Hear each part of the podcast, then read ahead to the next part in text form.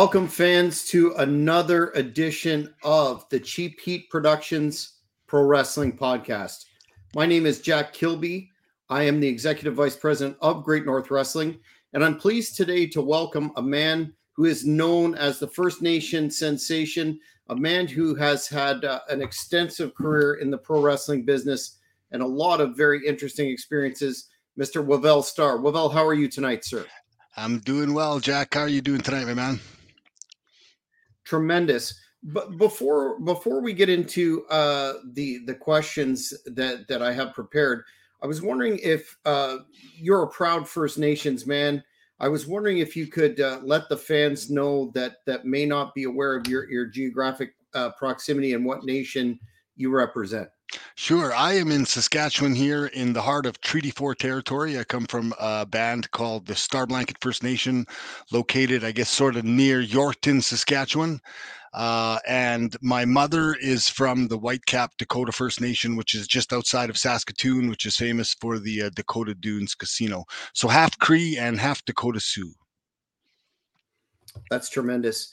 Now, given given that you're uh, from that that geographic territory, I can make an assumption that that you were a fan of pro wrestling growing up, given the strong tradition that Stampede had. Uh, you know, back back in the the relative time frame. Could could you uh, let us know uh, what your influences were growing up, and and if indeed you followed um, territories or companies? Yeah, you hit the nail right on the head there when you said about Stampede Wrestling, because here in Western Canada, in Saskatchewan, uh, uh, in Regina, uh, Stampede Wrestling is really part of the local culture. So I absolutely grew up uh, watching Stampede Wrestling, and I fell in love with it when I went to the local arena here at the Regina Exhibition Auditorium uh, with my grandma and my grandpa, and we uh, and a few of my cousins, and we we head down there and we checked out the uh, the Stampede Wrestling card at the old uh, Exhibition Auditorium,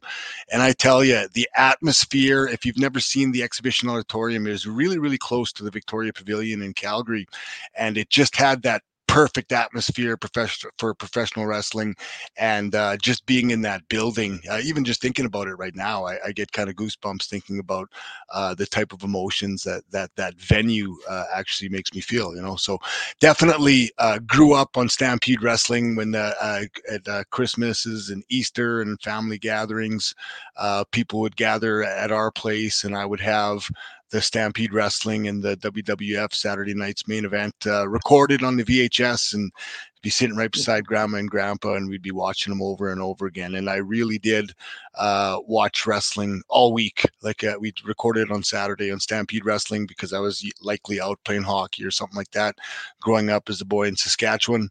Um, but always watched it every single day and then of course uh, huge in my career uh, was being a fan of the hart family and the all of the the early stars of stampede wrestling uh, getting to watch them sort of make their journey in the world of professional wrestling as they advanced uh, as well as getting to know a lot of those old characters um, that i used to watch on tv uh, getting to know them more as colleagues and and as professional mentors as i got into my career in professional wrestling yeah, that's awesome. Did did you have any uh, particular? I mean, growing up, did you did you have any particular Stampede uh, personalities that that influenced you?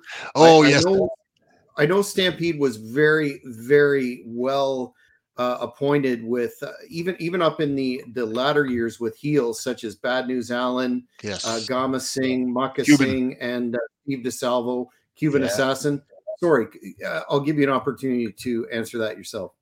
Yeah, yeah, yeah. So, so sure. Uh, a lot of those uh, those old superstars um, from back then.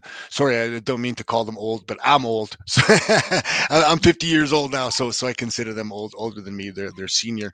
But uh, you know, growing up uh, watching those performers, it was really something else uh, to to get to know them uh, after. And one of the one of the biggest ironies that, I found out as as I, as I as I grew older and got into the world of professional wrestling is that sometimes a lot of the heels in the ring were actually some of the biggest gentlemen and baby real life baby faces outside of the ring uh, and to get to come up with an example i think back to the the stampede wrestling days when we'd be on the road our agent uh, would be the cuban assassin and uh, after the shows uh, he would make sure that we were all fed. In fact he would uh, get in the kitchen and and feed us like he'd making stir fry and telling us stories about how it used to be and uh, it was just great. He would sit shotgun in the van and it was just awesome getting to know those folks and, and learning a little bit more of them as I got older and into the business. In in terms of your in terms of your training, I, I read that you trained under uh, Bruce and uh, Keith. Yes. How how would you how would you characterize that uh, experience, considering what a a solid foundation for training uh, it would be from the Harts. I loved going. I, I love that I'm trained by the Harts. I loved going to the sessions. I didn't love the training. I, I'll tell you mm-hmm. that the the, the training was tough uh, because it, you know I, I knew how to bump and, and I didn't really know how to work that much when I went there, but I kind of learned learned how to bump. Uh, uh, but the workouts. Um, what I remember about the workouts is that Bruce would always get you to that point of getting blown up, and it, and it's not like it's not like you could increase your cardiovascular uh, uh, conditioning and and you won't blow up because he watches you. And as it so so he he he as soon as he finds you you know he takes you to that point where you're blown up. So it's not like you can pace yourself and, and save it because he'll just keep pushing you in the drills until you actually till you're blown right up. And and that's what i do remember about those is that very very hard on conditioning uh and also the sessions running on that old treadmill uh, those those used to be really really mm. tough. So so as far as conditioning goes, you know, I grew up playing hockey and and and football, uh, all sorts of sports here in Saskatchewan. So I, am no stranger to tough practices. Um, but as far as really guts gut wrenching conditioning activities. Uh, it was second to none at, right there in the dungeon. Uh, having said that, I would, you know, when you have a passion and you really want to be there, then it's it's it's bearable. And uh, at the end of that uh, of the sessions, I remember I used to spend time going through the programs. Uh, Stu used to have boxes of old Stampede wrestling programs in the basement, and I would go through those. And and I guess more importantly, Stu at the time was still alive, and he was uh, uh, he would be upstairs. So after the sessions, when I'd be done, I'd just go up and he'd sit there and visit uh, chat my ear off. Uh, so that was my, you know, I, I, was still living in Regina and just commuting back and forth to, to Calgary for the weekends for the the training and the shows. Um, but what an incredible time in my life! I wouldn't trade it for anything in the world. Mm-hmm. You, you, mentioned uh, the legendary dungeon, and, and that was perhaps immortalized uh, forever in, in uh, Wrestling with Shadows. Did you have any any sort of uh, experiences along those lines I guess Stu would have been um, perhaps not downstairs mixing it up, or maybe he was at that time. No, it, Stu was not downstairs mixing it up. It, it was with Bruce. Uh, but yeah, he had a, a, number of drills. It was always just like every other sport. You got to go through the fundamentals. So, so there were a number of drills that were just basically going through fundamentals. But at the end of the class, there was always conditioning. And there was this one drill that, that I that I absolutely hated. And when I was Louisville, I told uh, my buddy Chris Cage, uh, and he would laugh at me every time I would tell him that I just hated it. Bruce would make you lock up, and he would just call what you you would have to take for a bump. He would say hip toss, body slam, drop kick, reverse hip toss, and you just keep going and going. And it's like I said, if you blew up like after 15 seconds and you think, oh, I'll, I'll just pace myself and I'll last it and I and I won't blow up. Well, he'll just wait. He'll go 20 seconds and 25 and then 30. So so eventually until until you're you're he gets you to being gassed and blown up all the time. So that that was the toughest part. And then of course, uh, thinking about it, there wasn't uh, you know you're just in a room like you're not bouncing off the ropes you're running to the wall and touching the wall and coming back and there's a, the, a low ceiling and, and it's not it's not the ring has more give uh, a professional wrestling ring has more give especially when you're 16 18 20 feet it's got it's got a lot of area so when you bump in the middle it's got some give whereas when you're in a small room with uh, just gym mats there's not any give at all really so so it's it, it was mm-hmm. really uh, a matter of, of you know conditioning and and toughening you up or whether or not you really had it uh, to make it in the business because I bet you there were people that didn't even make it into the ring um, after those uh, after those sessions. Mm-hmm. No doubt. Did Did you ever have any? Uh, uh, I, wanted to say uh, training, but any sort of uh, guest uh, appearances in, in, terms of your training early on with uh, Bret Hart or any other notable interactions with Bret? Not with Bret so much, but Davey. Davey was there when I got there the the first uh, when I first went down to Stampede Wrestling, and he was just uh, making his return to the WWE at that time, and he was uh, wearing one of the belts. Uh, I, I, can't remember if it was Intercontinental or the European, uh, but he had just made his return and he was getting a big push. And uh, he was also running a program at Stampede Wrestling with Principal Richard Pound, and myself and my old partner Morris Neepus, Red Thunder we uh, mm-hmm. we we got to go out and, and we, Bruce kind of chose us to get the rub uh, to go out with Davey. Well, you know when he was doing his interview, his promo at the end of the match, we you know we got to stand behind him and you know get that association, the rub, just by being in the same screen as him at the same time. And uh, definite mark out moment for me. Definite mark out moment for me because I grew mm. up huge on the Bulldogs and the the Dynamite Kid. Uh, always. Yeah, but I'm not the only one. You know, like there, there's so many other athletes mm. and wrestlers that are around nowadays that say, you know, when I was a kid, uh, I used to love watching Dynamite Kid. That's like, you know, uh, four out of five people in the Western Canada. You know. mm-hmm. Absolutely, and shout out to uh, Harry Smith. Who uh, recently uh, was in uh, our card on July the 15th in Smith Falls. He's at home recovering. I, I, understand through talking to him that he's he's doing well. But what what a what a talent and what a credit to uh, you know his dad's legacy as well. Absolutely, and and you know I just wanted to uh, acknowledge as well and hope he's doing okay. Uh, I have I actually had appendicitis before it ruptured, and I had to get it uh, removed. So I do know uh, a little bit about what that kind of pain is like, and it's it's like nothing else. So uh, nothing but uh, mm-hmm. thoughts and prayers going out to Harry, and hope that he has a, a speedy recovery. Absolutely. In in 2004, you were part of uh, OVW, that uh, you know kind of golden golden era. Can can you talk about uh, your experience there? And I don't know if you got to catch the the Netflix uh, docu series or not. Uh, that that's getting a lot of attention and, and a lot of spotlight uh, thrown on modern day OVW. But what what was your particular uh, experience like there? How that yeah. occurred? So to start with with the documentary i will tell you i started to watch a little bit of it and th- there's a part where they scan the background and they show the camera shows the the the vision of what it would like to to kind of walk down that one hallway in, in the background there at uh, danny davis arena. And I, I i turned it off. I had to turn it off because it was it was late and I was starting to feel the adrenaline and that mm. motivation, and I was starting to think, and it was too late to, to have those, to, you know, like we got to wind down. We like I, am an adult, I have an adult career, and I got to be at work at 8 a.m. and you know, and I go to sleep. I, I get up quite early in the morning because I, I, like to get to the gym early and all that before I get to the office. And uh, yeah, I, I that's that's no no word of a lie. I started to watch it, and when I saw that, I felt the I felt the surge of, of adrenaline, and I and I knew okay, I better hold off. So I waited.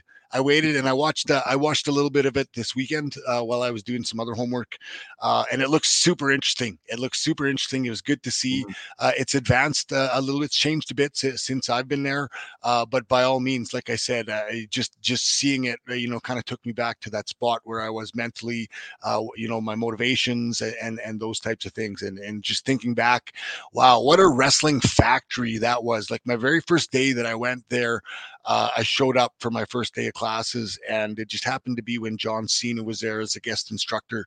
So that kind of added to me, like like there's a there's this little bit of awkwardness of being the new guy showing up anyways, uh, and then you happen to be showing up on on this special day when when training you know is is elevated, escalated.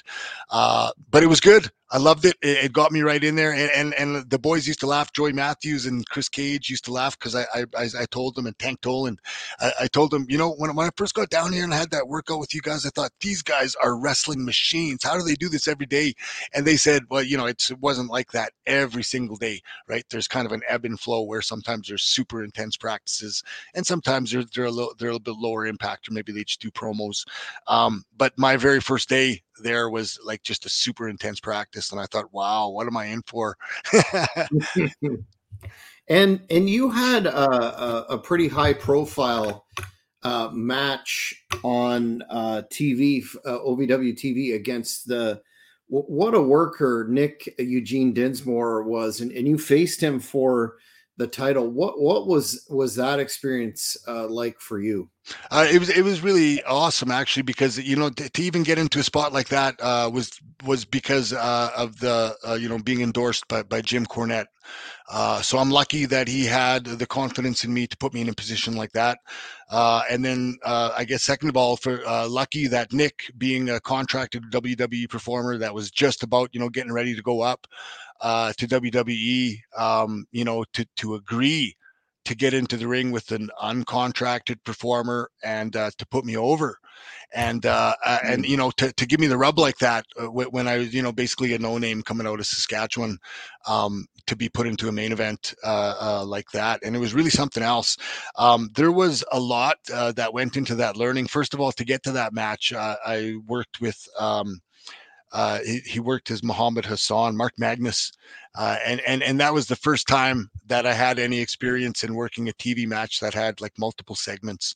So it was mm-hmm. just kind of like mm-hmm. there was so much more to it uh, for me. And in fact, after that match with Mark Magnus, uh, I had uh, I got an envelope handed to me the next day. Um, by uh, by the ref. He came up to me and he said, "This is for you, Chief." And I and I opened it up as a, it was a letter from uh, a, a, memo from Jim Cornette, and uh, he it was to me and Mark Magnus, and he was asking us to report to the uh, arena, the training center on a Saturday. Um, because he wasn't happy with the match and he wanted to, to show us why. so oh, wow. Eh, yeah, and so so first of all, to be a non-contracted performer and for Jimmy to care enough to come in on his day off. Like he, you know, as you know about Jimmy, like sometimes you don't think he likes wrestling. Sometimes you think he hates it. Mm-hmm. you know, uh, the you know, modern version, yeah, right, right. Uh, eh, but you know, for him to take his own personal time on the weekend, uh, eh, to uh, you know, with limited personal time as it is, uh, to come down on a weekend, on a morning, on a Saturday morning, uh, to go over that match and really break it down frame by frame and tell us all that. And it was a whole bunch of tiny little things that the uneducated indie wrestler might not ever pick up if you're if you never get to um, you know pick the brain or the, the minds of those types of workers with the knowledge of a Jim Cornette or, or a Danny Davis or a Nick Dinsmore. Um, so so yeah, r- really an incredible experience.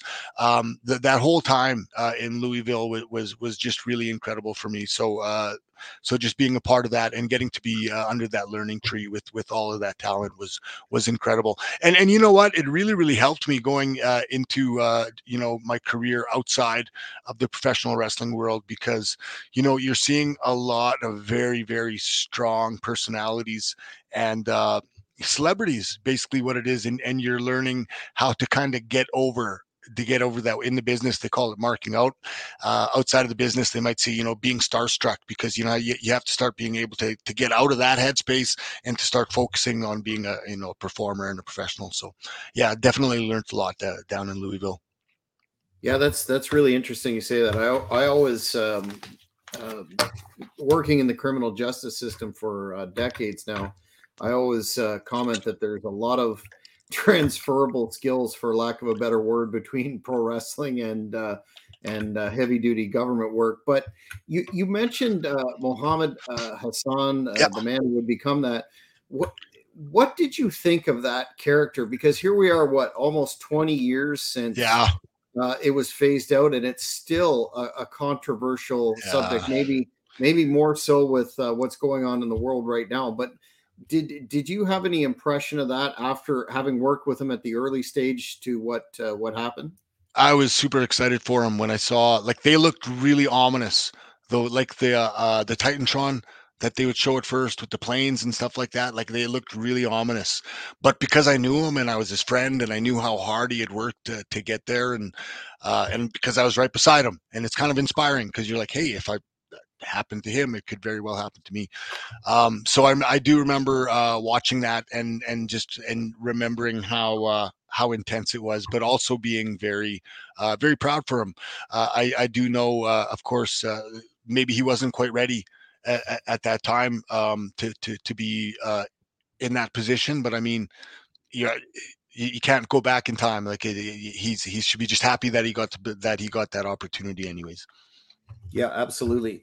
Now, in, in that year, 2004, uh, you, you started to get some shots for uh, WWE uh, syndicated television. I'm thinking Heat and Velocity. How, Yeah. how did that uh, come together? Was that Mr. Cornette again? Yeah, that was basically through Jimmy and uh, Dr. Tom because Dr. Tom was uh, rotating through uh, Louisville on a regular basis, and uh, I had lined up uh, to get on uh, WWE Raw here in Calgary, and that was basically through Dr. Tom and and, and Jimmy, and I had done pretty good when I uh, when I went out to some of those shows and uh, I opened the eyes of, of some of the agents uh, where they had confidence in me that I was you know competent and and a good hand, which of course Mhm. is the curse the, the curse of death Mhm. in this business. But hey, it, it, it is what it is, and and uh, I, you know I wouldn't do anything different. I, I went back there and tried my best every time, and uh, I was lucky that every time back then it was different.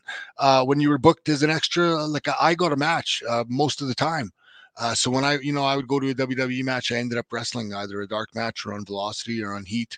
Uh, whereas nowadays, uh, it, I don't think they. I think there's a little bit more of a process to it, and I don't think there's as many opportunities to actually perform. I think it may be more of a like a kind of a screening exercises in terms of the recruitment process.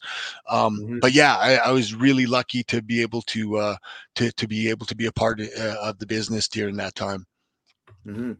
Did you have any um, encounters, uh, notable or otherwise, with, of course, uh, the ubiquitous at the time, maybe still now, uh, chairman of the board, Vincent Kennedy McMahon? Yeah, uh, I met him a, a couple of times. Uh, of course, like you, you you're kind of schooled before uh, ahead of time that you're supposed to say hi to everybody as, as soon as you see him. Um, but but I guess most notably after my match with Tajiri at the Air Canada Center in Toronto, uh, I felt really good about that match. And then as soon as I as I walked through the curtain, Vince was right there. Um, so and and I had uh, you know 20 seconds, which is pretty long time of face to face, one on one conversation with Vince right there in, in gorilla position, uh, and it was it was very encouraging. And and uh, after that, you know, I, I was pretty close. If if ever there was a moment where uh, you know there was good, you know, time to put ink to paper, it was probably right around then. Mhm. What what uh, did he uh, say to you? That that's interesting that that he was uh, you know scrutinizing every every match. Did he say anything to you that stands out to this day? Well, he, here's the thing. I, I I can't say that he you know came to to Gorilla position specifically to watch me. You know, he just he just happened to be there. Uh, um, but at the same time, uh, you know, not a lot. Not everybody gets that you know that face to face time with with Vince McMahon. So uh, it was it was good, and I and I did feel good about it because he you know knowing that he, he was asking the sorts of questions that um, you know that people would ask you if they're interested in in you know potential opportunities. So uh, I felt really good about that, and and I felt really confident that day. He he um, he must have um, been impressed because because you had a, a a great look and and obviously are uh, very fluid in the ring. Did you get the impression at that point in time that you, you said put ink to paper? Were they were you ever led to believe that they they might uh, bring you on to the the main roster?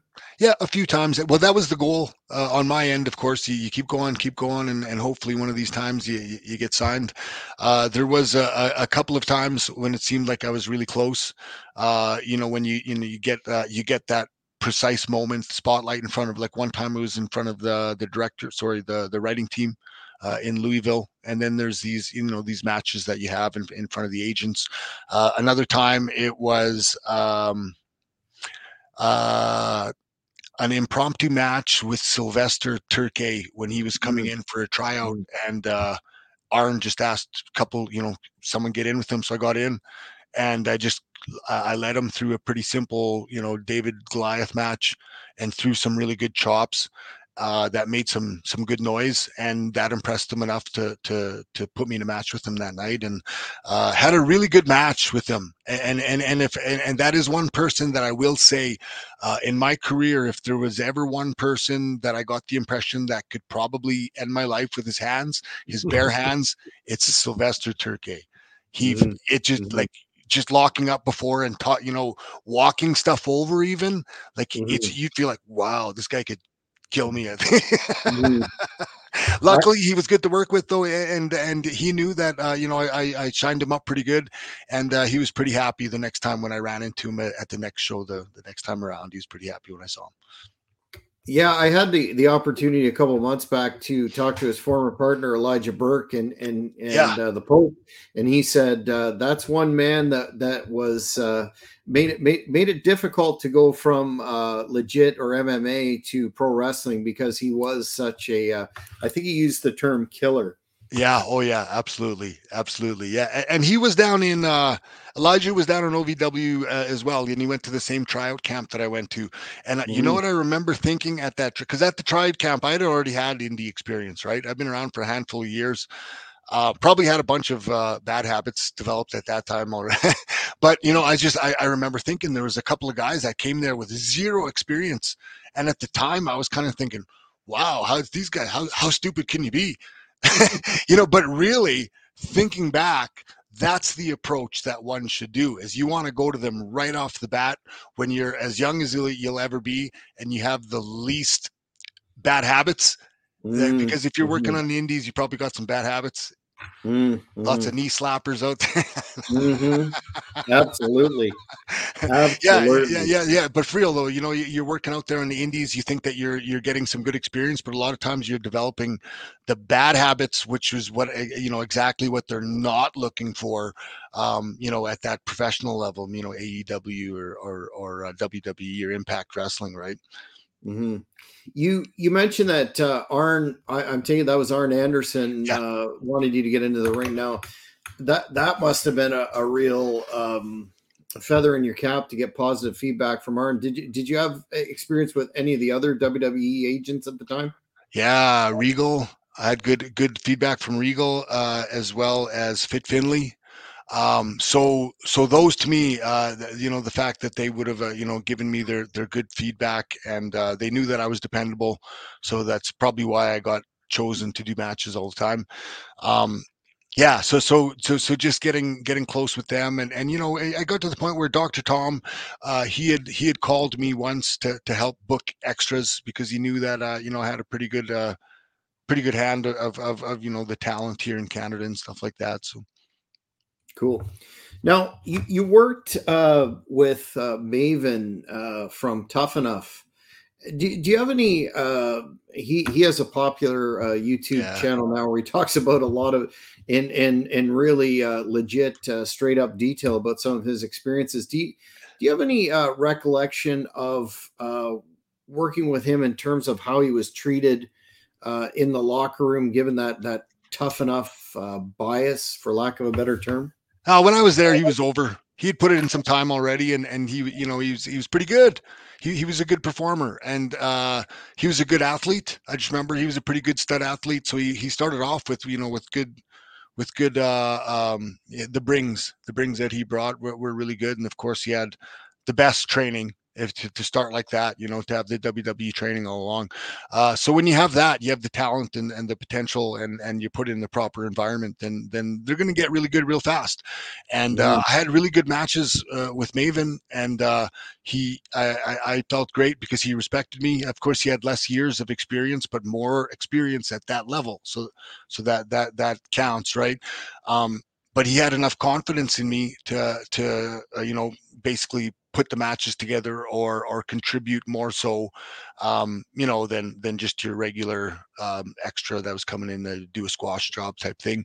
Um, but i do remember uh, thinking him that it was uh, maven and uh, um, sylvain grenier. I remember thinking these guys were just incredible stud athletes that just learned really really fast and uh, and were able to pick up. And, and, I was and I was really impressed by by both of those fellows, uh, by mm-hmm. Maven and uh, and and and uh, Grenier, Sylvain. Being um, being uh, you know a Stampede uh, aficionado and, and whatnot, uh, I I had to ask you if you had any in that time frame that you were there. Did you did you have any um, interactions or experiences with uh, Chris Benoit? Uh, not in Louisville, but I did have some interactions uh, at my time at uh, at WWE.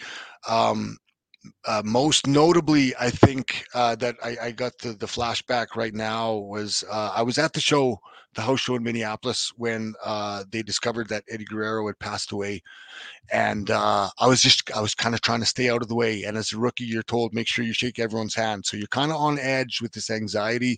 Um, but there's lots going on, so I'm just trying to stay out of the way, like literally trying to stay out of the way and and manage my anxiety. and so I'm just, you know, kind of going for a walk like I always do, just around the arena, just looking at whatever's there, killing time, right? Doing the hurry up and wait. And I didn't mean to, but I stumbled upon Chris Benoit having, he had a plate, he has his plate there from catering, and he just found himself a spot isolated. Uh, if you can imagine, you know, walking around the whole arena, he just found himself isolated in the corner to sit. And I felt bad that I stumbled upon him because I knew he wanted to be alone at the same time i'm face to face with them and and i'm a rookie. And it's like okay what do i do? Do i so I, I, just immediately said hi and and and stuck out my hand. And and and i got to give it to him. He stood up. He stood up out of his chair shook my hand said hi and and went back. And uh that that that, to me that that that told me a lot because there's nobody around he really could have gave me the finger or ignored me or told me f off kid or or whatever and, and he didn't um so but but like i say when when i stumbled upon where I was, I, I, I, felt bad because I knew that he was looking to, to, to get some space, but, but it, everything worked out. He shook my hand and, uh, I just got on my way. Uh, it was a it was a pretty uh, different day. It was really something else to to experience. Uh, to be there, uh, it, it, was a little surreal. I can't imagine what uh, some of the folks that you know that traveled with them, uh, you know that would have had the, the, time to get close with them. I can't imagine what it was like for them. Mm-hmm. Now you you were around in a in a time frame as well that has um, kind of a reputation of being, you know, having an alleged uh, toxic environment in the locker room with with uh, bullying and and uh, you know mean spirited ribs from you know JBL, Taker, Benoit, uh, etc. We we've interviewed uh, Tank Toland and and his partner uh, Chad, former partner in the Dicks uh, before, and especially Chad has some um, well disturbing tales to tell. Were, were you privy to to any of that sort of uh, conduct? And and and if so how did you navigate it? Um you know i, I was I, I was not unfamiliar with the locker room culture because i had grown up you know playing hockey in saskatchewan uh, and then had played football uh, here in regina um, so I'm I was definitely not unaccustomed to being in, in a locker room where lots of toxic things were said, toxic things were done.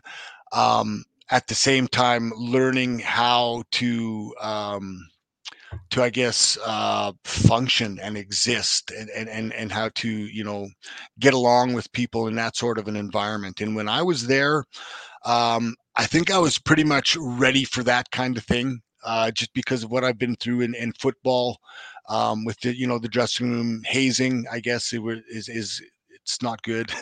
it's not good. The times have really really changed. Um, but at the same time, I, I, guess I could say if there was anything good about the locker room hazing, is that I had a really thick skin, and mm. people by the time I got there. Uh, the, it would have been pretty hard to to really get to to really rattle me.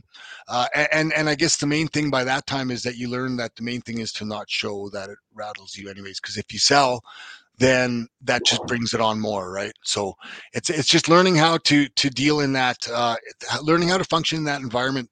Now, I've never been in a spot though where I've where I've where there's been this physical pressure where, where like a person like well obviously i could get beat up by probably a lot of people at WWE. But but you but you assume that people aren't really going around looking to looking for that kind of thing unless you give them uh, a reason to, right? So I think just having that background in in a locker room culture and, and learning how to to function in that environment as toxic as it may have been uh, totally uh, prepared me hey thanks morris totally prepared me for wwe in the sense that i wasn't I wasn't scared and, and I wasn't unsurprised when when you know when when I could tell when little things because people would test you by things they say or things they do right in front of you, um, and and it's really all it all it is is is gauging your reaction. So uh, how you how you react to that is really how it was. But I am glad uh, that that things have changed. Uh, they, society has changed, the world has changed, uh, and the days of locker room hazing uh, are are no longer. Um, and and when it does happen, uh, you know, people are aware that uh, you know to to make people aware of it and and to do things to to stop it. Um, so I do definitely feel for some of those people that might have been in that type of a situation because I can just imagine if you step on the wrong toes with the wrong personality in the wrong situation and there's the wrong balance of energies it could be probably traumatizing i would imagine and and i and i have mm-hmm. seen some of those uh, those interviews and heard some of those stories um, and i could just I, I, it must have been tough. Yeah i think i think you also um, you know were very uh, you know accurate in terms of if you sell for it uh, it's never going to end and it's probably going to increase much like uh, regular intimidation and and bullying in, in life. That's right. Absolutely. I, in my other uh, role as uh, executive vice president and promoter for Great North Wrestling, we have a big event coming up on November the 4th in Renfrew, Ontario, the Renfrew Reckoning, which will be headlined by uh, our new Canadian champion, Magnum McLaren, putting his title on the line against Rene Dupree. Holy smack! Uh, he, he's he's back. He's uh, going great guns did you have any um, recollections of of working with or, or just being around uh, Rene? Yeah, yeah. Reddy was younger younger than me, and I would say Reddy's my boy, but it's probably the other way around because he helped me out when I was got there because he he was already there uh, at OVW, uh, and I worked for uh, a lot of the same people that that you know we had common friends. So it's kind of like we knew of each other before we met. Uh, and then uh, we started hanging around, and, and, he basically started giving me pointers on you know bodybuilding and how to diet and, and you know what what they're eating and what their daily routine looks like uh, and and I really got to do that and and I had you know I'm forever indebted because uh, that that knowledge combined with you know the the effort uh, to follow through and, and to continue um, my training and, and and that was you know really thankful to to to Rennie for for uh, the mentorship and, and the friendship uh, during that time as well. So I learned a lot from him. He was a rookie uh, I guess at the the W like he was a champion already, right? He was he was uh, wearing the the WWE uh, tag team championship titles. Um, but you know, still he was a young he was a young man at the time, so he was still kind of learning in life and going through some of those trials and tribulations, uh, and also forever indebted that you know while he was the tag team champion, I had my very first match in in Louisville. I just showed up like that day or the day before, whatever it was. No one expects anything of you. No one expects you to be on the show. Then you're on the show. Then you're on the dark match with Rennie, the Rene Dupree, who's wearing the title. Then all of a sudden, everyone sees me pin him cleanly with my finisher one, two, three. Then all of a sudden, whoa, okay, something's on here. Jimmy's giving this guy push. Why? Why? Why is he getting the push? Who is this guy? And uh, mm. you know, why did renee put him over?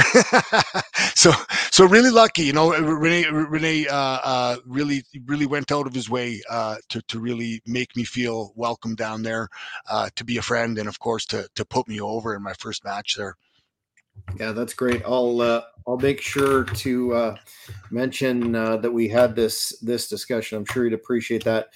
In jumping ahead a couple of years in CWE in, in 2010, you had a, a tag match against uh, the New Age Outlaws. What are your your recollections of that event? Plus the fact that Billy Gunn has had, I don't know, he's 60 years old. He looks like a million bucks, and he's he's still uh, going strong in the ring. It's it's incredible, isn't it? Absolutely, it's it's inspiring uh, for myself as as being 50 years old. It's good to see guys that that, that are older, uh, that are managing, uh, you know, to stay in shape and and to stay performing and, on top uh, of the business. Uh, and going back to uh, 2010, I certainly got to work with a lot of incredibly talented people. And on that tour, we worked a, a tag match against the New Age Outlaws, and of course, you know, for someone that grew up uh, during the Attitude Era. Well, I didn't grow up during the Attitude Era, but I mean that was like so. Uh, I was such a fan, such a mark during that Attitude Era. Uh, that to be in the ring uh, with, with Road Dog and, and and Billy Gunn, it was something. It was really great. Uh, always something to learn uh, from whenever I got in the ring with uh, with veterans like that. So it was a really good experience. Mm-hmm. Speaking of uh, veterans, in in 2012, you you had uh, some some tag matches with and then worked against, according to my research, uh, Tatanka. What uh, what what were your uh, thoughts, given the fact that you know that that must have been someone that you were uh, a fan of growing up, and, and the fact that he always wore his uh, his First Nations heritage right out there proudly, much like yourself. Brian Gewirtz, one of the writers for WWE, a former WWE writer, uh, he was the one that actually had uh, an idea, a concept of potentially doing some type of a storyline with myself and Tatanka. So uh, oh, wow. that was yeah, that was around the time when Tatanka made the surprise return at a at a Royal Rumble, I believe, after a after a long absence. And when I saw him make that uh, when I when I saw you know, they they introduced him and he came out. Uh, when I saw that, I thought, "Hey, man, here's my opportunity." Um, but you know, looking back, nothing ended up happening of it, and, and that's okay. Um, but it really would have been it really would have been something great uh, to follow through with that. Uh, it was really cool to get to know him uh, on the independent scene. I got to wrestle with him uh, in a in a tag match here in my home community of of Lebret, uh, Star Blanket First Nation. So that is really awesome. Uh, people, you know, got to, I got to have the pictures, and, and people loved it because, of course, when when I was younger and I had the long hair uh, a, a, lot of people would would uh, of course uh, right away they would compare me to to Tatanka. So uh, so it was really good to be able to to get to meet him and and, and have those uh, those uh, matches with him. In in, uh, in fact, in RCW, uh, we got to have a singles match uh, and we we really packed the place a number of years ago as well. So that that was pretty awesome, and I was really impressed with his level of conditioning. Uh, he was he's mm-hmm. at, at his age, uh, he's still in really good shape. He can still go, and the the here's the, here's the the the the most incredible thing about Tatanka is that the man has never had an injury. Mm. He gets ba- like mm-hmm. bangs and bruises and stuff like that, but like you know, if, ask him if he's ever you know torn a bicep or had a knee, you know, ligament injury or anything like that. Nothing. So just just a, one of those he just tough as nails tough as nails good living and uh you know living a good lifestyle and, and, and he's showing it for sure mm-hmm. do you have any uh more information as to what this angle was or storyline was going to be would it would have been a like a passing of the torch type of deal or well, that's what I envisioned it. In my mind, when it was pitched, that's exactly what it was. You know, this, this uh, passing of the torch, and maybe the potential to turn it around. In my mind, uh, there was always the, the, the angle when where they would pass on the headdress, and usually the heel would would attack both of the baby faces and rip up the headdress. And I thought it would be really cool if it if it was done the other way, where the mentor tried to give the headdress, and then the the mentee rips it up and attacks the and attacks the uh, the mentor. So I thought that that would have been cool. Uh, whether or not uh, that was in the cards, uh, I, I, don't know because it just never really got to that. Uh, it never got there. Um, you know, there, there's ideas get tossed around, and you never know. It, it could be someone as influential uh, as Brian Gewirtz, and it might not. It might not get off the ground. So uh, that that that's how that went. Well, what could have been. Uh, two part question for you here. Uh, probably need a sip of water for this. It'll be one of my notoriously long, long winded ones. But as as as a First Nations uh, wrestler, did you feel any extra pressure to be a positive role model? And the second part of that being, you know, in Canada, we're as a as a country trying to come to grips with truth and reconciliation and healing of communities and and trying to um, make the the the First Nations communities in Canada whole again. And I I've been I talked to Des from Totally Arctic Wrestling and and he feels that Des is awesome. A, I did the Northern Tour with Des. Sorry to interrupt you. Ab- absolutely, I, I, I would recommend uh, everybody check out that interview on the Hannibal TV. But he feels there's there's a strong role in terms of of that uh, truth and reconciliation, that healing that wrestling shows can play in community. So I'd, I'd be interested in your thoughts on both those issues. Uh, absolutely, uh, I think that um, well, first of all, even if you just look at wrestling like inside wrestling the, the, the industry it's always been a model of diversity because you have one russian one iranian one indian one big guy one small guy. So it's always been uh, inclusion and um, when you talk about uh, truth and reconciliation i think that wrestling can play uh, a pretty big part in that because um, you know we're free to use imagery and storylines and whatever we want to tell whatever story that we want and i think um, that the old storylines probably are, are kind of passe and that was my whole thing.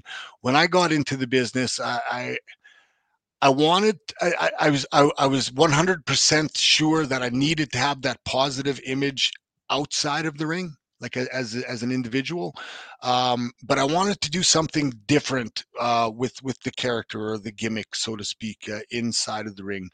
Um, so sometimes the things that you do in character poke fun or maybe seem to enrage or inflame some of those differences but really when you're bringing them out and, and commenting them on them like that uh, that can help make fun of them and, and help help heal so, some of these issues so that we can see how absurd it is for people uh, to be you know at odds simply because they have different backgrounds mm-hmm.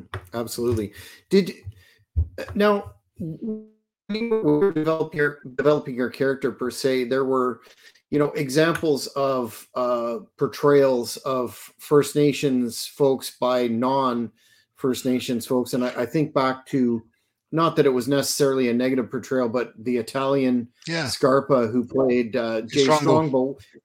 Yeah, how did you feel about that then, and and now that you've you've been in the business and, and cut your own path as a legit First Nations person? well, there's two aspects. On one end, I loved it. I used to cheer for Shunji Takano at Sunny Two Rivers because they called him Sunny Two Rivers, and we kind of knew we we go up to him and try to talk to him, and we could see that maybe he wasn't, but we wanted to believe it. Like we wanted to believe in Santa Claus, right? so so so I did want to uh want to believe in in in the sorry. Can you re- reword the gimmick there, sorry, or reword the question, sir?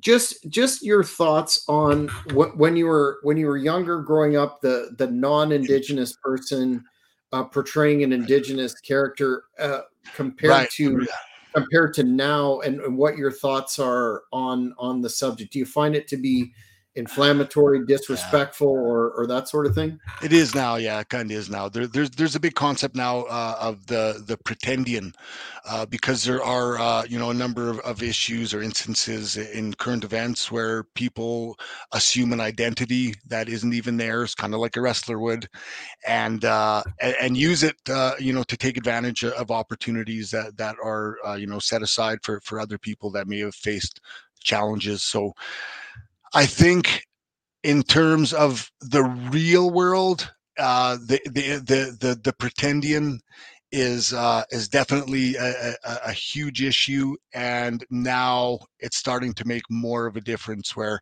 I don't even know if anyone would like I, not, like it, it, they used to always hire non-indigenous actors to play indigenous parts.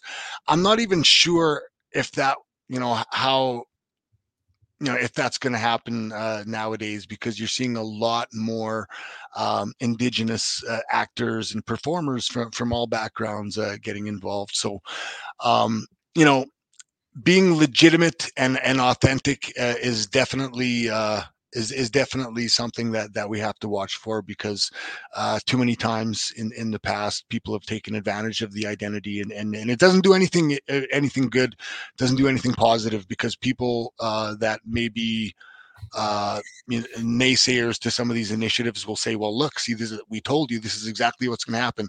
People are just going to take advantage of these things, and and and it's too bad when when, when that happens." Yeah, I, I couldn't agree with you more. Uh, love to go into detail on that that issue, but that's beyond the scope of uh, this particular broadcast. But yeah, there's there there, there are like episodes of of uh, of doc- and documentaries about that going on right now. Huge mm. huge issue in society right now. Mm. Um, a fan on social media actually sent me a question to ask you about your former tag partner Don Cyrus Callis. Yes, and and the recent. Uh, you know, he went in the last five years, six years, it seems, from being out of the business, then having a podcast with Storm, doing the uh, New Japan uh, commentary, and now uh, being quite a prominent fixture in a managerial role in AEW. What What are your thoughts on his latter career? Yeah, you know, uh, he made the transition from professional wrestling into the public service at some point. Like he was working as a government, you know, he was a bureaucrat at, at of some sort. I believe he was at a high level senior management uh, someplace. Um, but it was really good to see him get back into uh, into the wrestling business, and I think that as a person, you know, develops in other careers, uh, that you know you think back to wrestling and there's a lot of things that you learn that you can apply uh, to wrestling to, to open up new doors and, and it's good to see uh, Don back involved. Uh, of course, uh, you know when I was getting involved in the business, Don was was also another one of those trailblazers that we would look up to because he was just doing the Tony Condello winter winter road tours and the IWA TV tapings, and he's on WWE now. You know, so we could see these all these people that were at our level that had progressed to the next. So certainly very inspired uh, by all those guys, and Don was one of them. Uh, he was always really good to me. Um, he, he he was a somewhat of a mentor around uh, the time of the business when when it was like really extreme, like around that ECW. Uh, when he was working for ECW and he brought that kind of booking style uh, into Winnipeg and uh, I, and I got a chance to to work as a heel under him and that was what when I really embraced that's when I really embraced this whole indigenous gimmick, this this identity, this as a heel, and it was and it was through uh, my working with Don and him providing that that mentorship and that advice, and, and that space for for like that confidence to to go. He told me uh, before we went out there, he, he said, "Look, kid, this is a pretty rough area town. And uh, you know whether you go out there trying to get them to cheer you or boo you, they're probably going to boo you. There's going to be a lot of going to boo you anyways. Might as well beat them to it.